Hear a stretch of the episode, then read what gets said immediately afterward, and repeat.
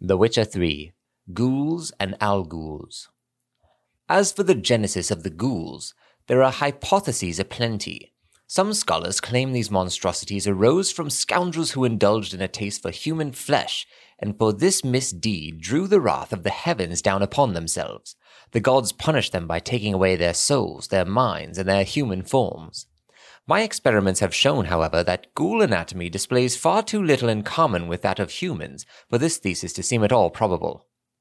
Any and all similarity in appearance between ghouls and men, such as their somewhat kindred shapes and the measures of their physiognomies, are pure matters of incidental circumstance. It thus follows that ghouls, like their vile cousins the alghouls, are post conjunction creatures.